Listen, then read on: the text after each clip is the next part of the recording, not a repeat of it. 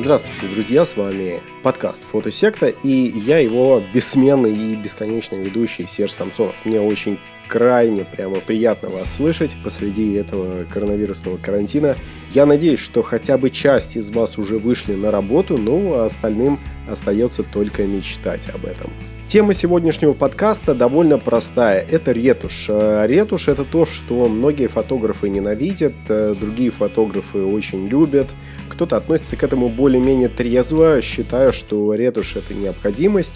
И я попытаюсь сегодня погрузиться в эту тему более подробно для того, чтобы, ну, по крайней мере, рассказать вам о моих мыслях по поводу ретуши и к чему это, собственно, приводит. Началось все довольно просто. Мне буквально на днях написала моя ученица, одна из э, моих любимых и таких вот самых-самых многообещающих учениц, поэтому не надо думать, что она лентяйка, безответственная и так далее. Она мне написала довольно-таки много мыслей, но одна из них э, была примерно такой.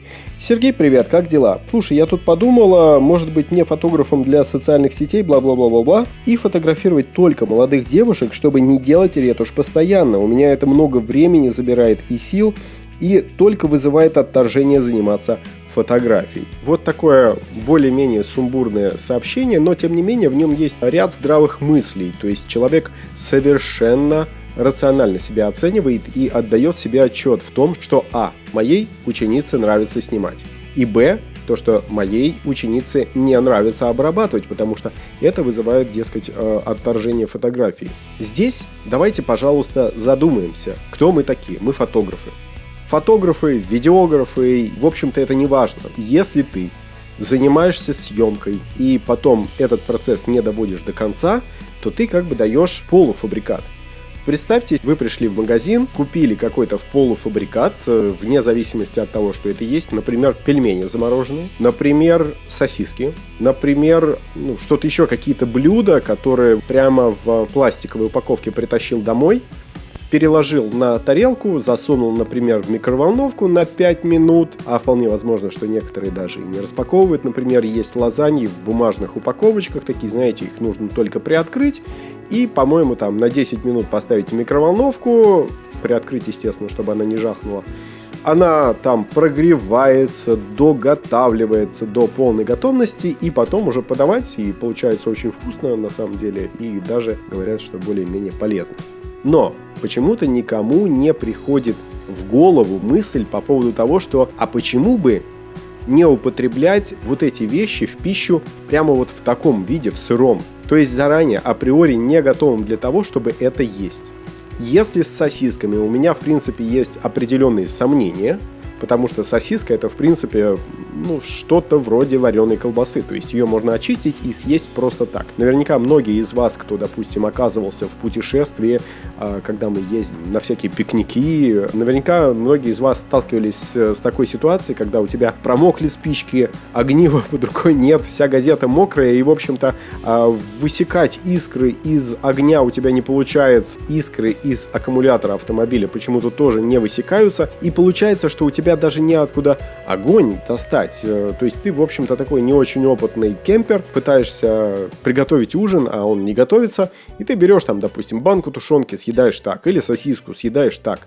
В принципе, ты действительно с этого не умрешь. Э, они не сырые, потому что вареная колбаса, она уже приготовлена, но просто она будет холодной. Каково будет твое первое впечатление от такой еды? Безусловно, то, что ты, наверное, где-то лоханулся. Ты купил продукт незаконченный и не подготовился к тому, что он должен быть закончен. Примерно такая мысль э, у тебя наверняка бродит в голове.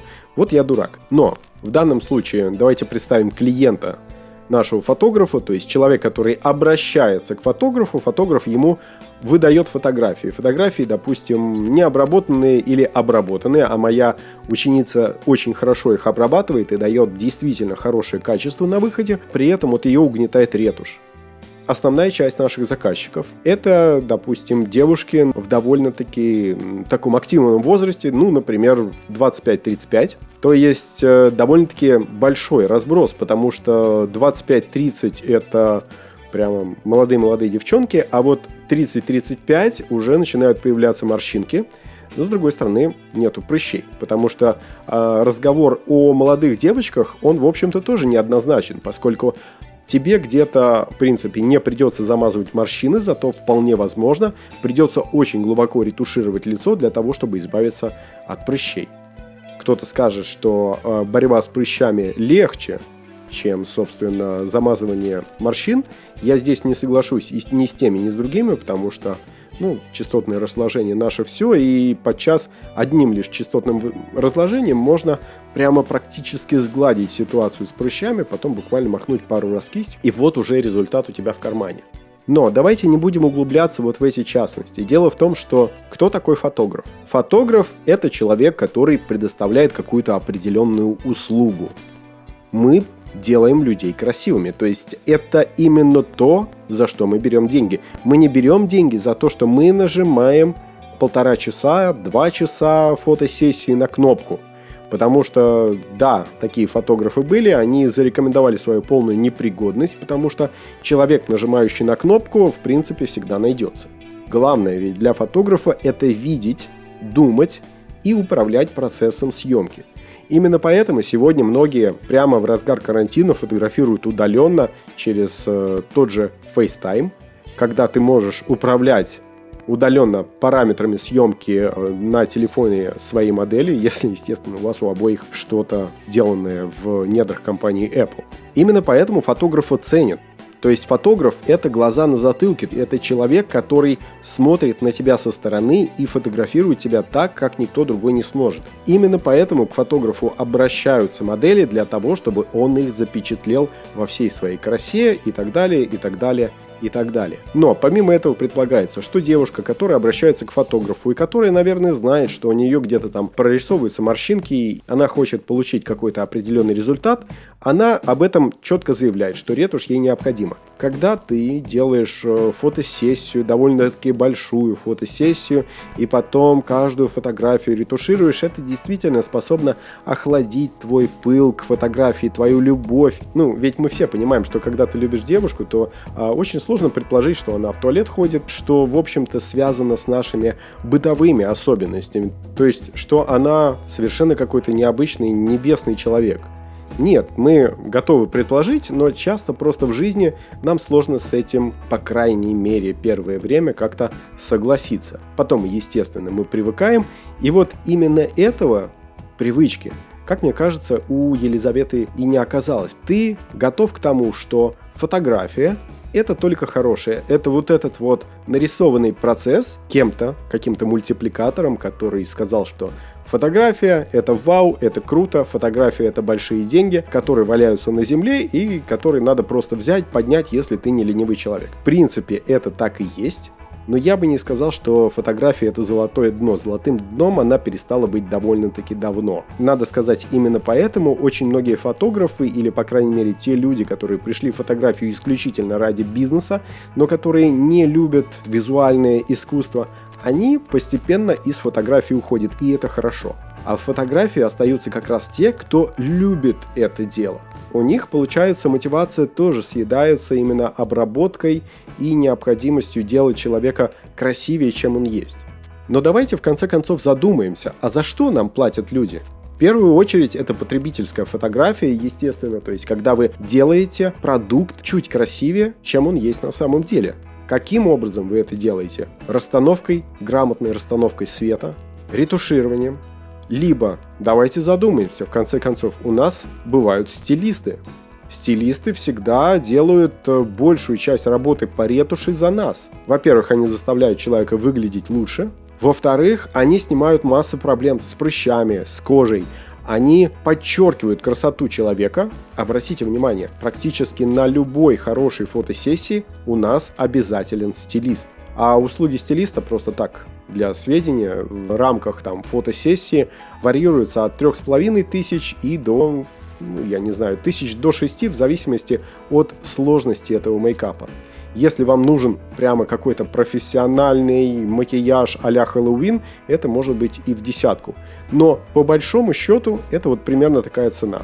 При этом, если модель в принципе отказывается от этого, предполагается, что будет больше нагрузка на ретушь, а соответственно фотограф может потребовать за это больше денег. И на мой взгляд, почему возникает вот такое недопонимание между фотографом и заказчиком. Прежде всего потому, что заказчик решил сэкономить на стилисте действительно не секрет для многих, когда ты работаешь э, в сегменте эконом, что все клиенты этого сегмента хотят на тебе сэкономить. Ты это понимаешь, что фотографы нанимают э, за копейки и что ты на самом деле готов работать за эти деньги. Я всегда своим ученикам говорю, работайте именно за те деньги, которые считаете обоснованными за свой труд. Если считаете, что конкретная сумма не соответствует вашим трудозатратам, повышайте. Если клиент отказывается, то это проблемы клиента, это не ваши проблемы. Вам нужно искать просто другого клиента, нарабатывайте себе портфолио. Вы должны понимать, почему, по какой причине вы работаете дешевле, чем должны. Первое – кризис. Второе – демпинг. Третье – вы дурак. Ну, как-то так. Первое – это когда у тебя невыгодная экономическая ситуация, и услуги фотографов, равно как и услуги всех остальных людей, начали стоить дешевле. Это та ситуация, с которой мы столкнемся уже после 1 июня, когда карантин, я искренне надеюсь, закончится по всей России мы выйдем, будет кризис на улице, и мы будем работать дешевле. Вы должны это понимать. Сейчас, пока ситуация не такая, потому что фотографы просто сидят дома, равно как и все остальные. Мы сейчас как бы на паузе. Да, потом будет культурный шок, вы должны понимать это очень четко. Второе – это демпинг, это завоевание позиций на рынке. Третье – это действительно, когда человек не относится ни к тому, ни к другому, получается, что человек просто не может адекватно оценить свои услуги, а соответственно почему-то работает дешевле, не может продать свои услуги. Это неправильно нужно ценить себя. Фотограф – это человек, который делает людям красиво, который исполняет какую-то определенную услугу. Что такое услуга? Что вообще такое сфера услуг? Вы знаете, что когда ты, в принципе, работаешь э, в любом из э, сегментов сферы услуг, ты так или иначе человек номер два. У тебя есть начальник, который всегда прав. Я надеюсь, я сейчас не открыл ни для кого секрет, а, что клиент всегда прав. Даже клиент, который прямо вот совсем дурак, который не понимает нашей специфики, он прав, потому что у него есть требования. Другое дело, что готовы ли вы мириться с его требованием или вы просто возьмете его и пошлете. Дело в том, что именно такие адовые клиенты это на самом деле самые постоянные люди, потому что они, если уж они с вами сработались, и если они уж видят, что именно вы выполняете их задачи, подходите к ним четко, пытаетесь разжевывать, часто они, кстати, могут даже и не понимать, что они от вас хотят, но тем не менее, вы раскладываете это по полочкам. Вы с ними пытаетесь решать задачу, которая стоит перед ними, а задача может быть нетривиальной. Они будут вам платить деньги. И я скажу, что на самом деле часто за это можно и даже нужно брать деньги выше, чем средняя по рынку. Пусть они будут слышать, что эту же услугу можно сделать дешевле там-то и там-то. Вполне возможно, через какое-то время им надоест э, работать с вашими завышенными ставками, и они от вас уйдут. Но вы тогда как раз сможете облегченно вздохнуть, скажете, ой, я проработал с этим клиентом, я заработал на нем довольно-таки много денег, и он наконец-то ушел. Нет, вас именно такие кейсы учат тому, что вы работаете для того, чтобы ублажать вашего клиента. Я не говорю здесь о специфических и сексуальных моментах, я говорю именно о конкретном обслуживании. Мы служим. Если вы не готовы мириться с такой функцией вторичной по большому счету, то есть то, что вы не король, и к вам обратились не из-за того, что вы король, или когда-то у вас были или могли бы быть амбиции короля – к вам обратились только за конкретной функцией, это А, и Б только из-за того, что вы эту функцию прекрасно исполняете.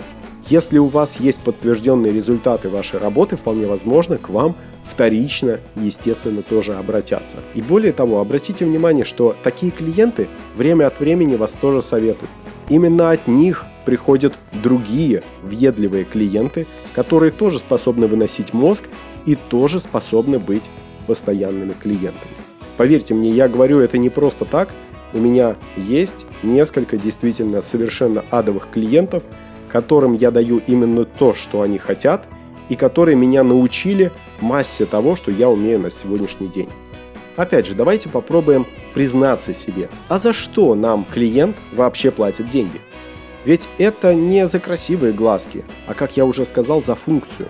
Мы исполняем желания людей – Мы действительно делаем людям круто. Мы даем им качество, мы даем им результат. Мы делаем так, чтобы они сказали «Вау!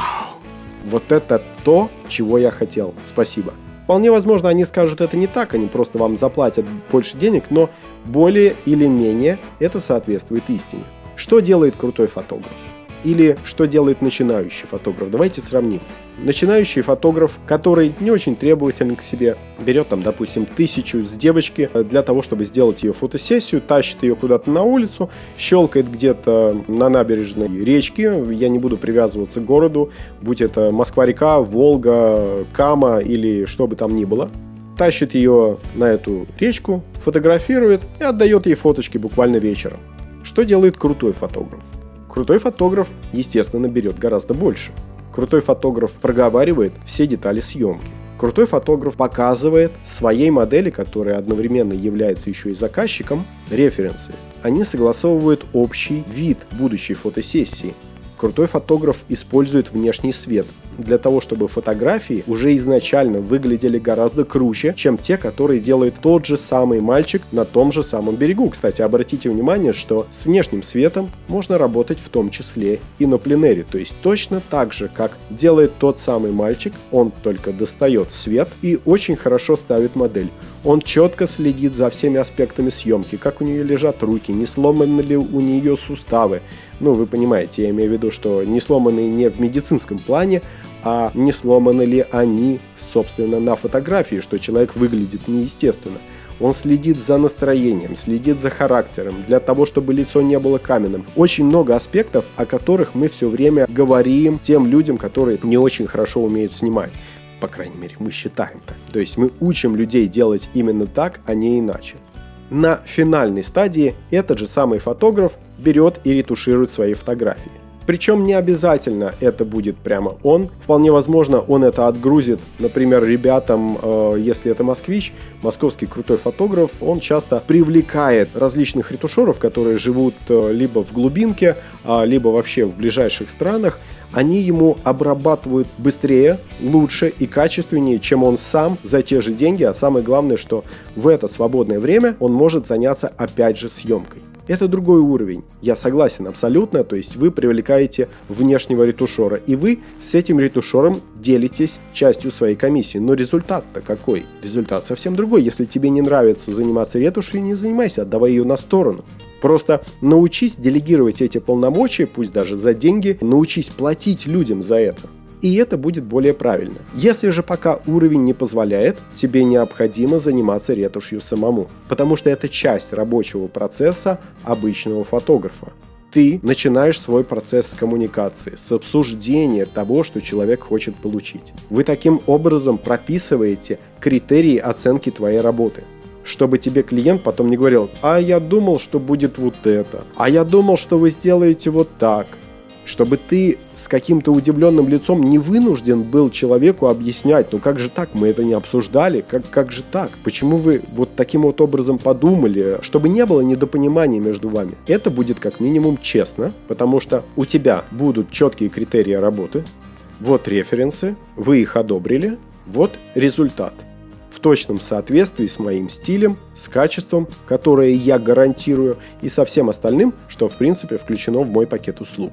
Также мы с вами проговорили энное количество фотографий, которые примерно получится с этой фотосессии. Обратите внимание, что когда я обсуждаю количество работ, которые клиент получает, я стараюсь отдавать где-то на 5% больше, чтобы клиент не чувствовал себя ущемленным, потому что всегда, абсолютно в любых условиях, человек, который отдал деньги, будет считать, что ему оказали услуг меньше, чем он заплатил. То есть то, что он переплатил за эти услуги. Поэтому для того, чтобы не было вот этого самого недопонимания, надо отдавать чуть больше. Давать какой-то определенный бонус. Магнитик на холодильник. Это прямо банальная штука, которая, тем не менее, работает в некоторых секторах. Помимо этого, это дополнительный объем фотографий. Например, вы договорились на 10 фото, а вы отдали 12. Или, например, вы договорились э, на то, что вы сделаете цветокоррекцию, а вы сделали ретушь. Но на самом деле ретушь должна быть включена в ваш результат. И третье, за что еще платят фотографу, помимо того, что вы видите со стороны, помимо того, что у вас профессиональный взгляд, что у вас есть чувство стиля, что вы не включите в фон совершенно заведомо неправильных вещей, что вы делаете так, чтобы человек выглядел прямо идеально.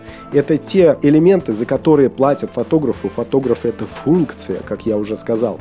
Относитесь к себе как функции, которые человек подключает себе на какое-то время и за нее платит. Это совершенно нормально в наше время.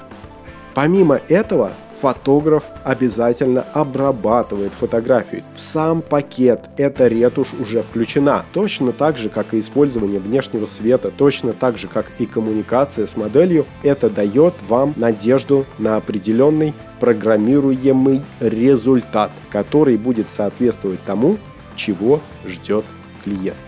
То есть ретушь – это неотъемлемая часть вашего рабочего процесса. Точно так же, как человек, который делает конфеты, он их не продает россыпью. Он каждую конфетку заворачивает в бумажку, складывает в коробочку и вам ее презентует. Ретушь, внешний свет, коммуникация с моделью, обсуждение референсов – это такая же упаковка вашего продукта, это такой же равноценный компонент вашего результата, как, собственно, и сама съемка. Если мы будем считать, что функция съемки это наша, а все остальное это что-то чужое, этим должен заниматься кто-то другой, мы будем неправы. Потому что фотограф должен сегодня предоставлять абсолютно все эти услуги. Причем сегодня это тоже понятие относительное, поскольку завтра вполне возможно ситуация может измениться. Я не говорю о том, что фотографу не надо будет все это делать. Я говорю о том, что вполне возможно фотографу придется делать гораздо больше. Давайте поэтому привыкнем к тому, что от фотографа сегодня требуется быть ответственным и давать именно продукт, давать законченный процесс для того, чтобы человек, который к нам обратился, получал на выходе конкретный результат, за который можно и нужно платить деньги. А фотограф получал необходимую сумму оплаты, которая соответствует его затратам. В конце концов, весь мир сегодня держится на добавленной стоимости, а налог на добавленную стоимость является стратегическим и бюджетообразующим, по крайней мере, в Российской Федерации. Это вам даже любой бюрократ скажет. Ну, а у меня сегодня все. С вами был Серж Самсонов и, естественно, подкаст Фотосекта. Не забывайте подписываться, приходить еще, слушать. И если вы не расскажете об этом подкасте вашим друзьям, будет гораздо лучше для всех, потому что он секретный. Пока-пока.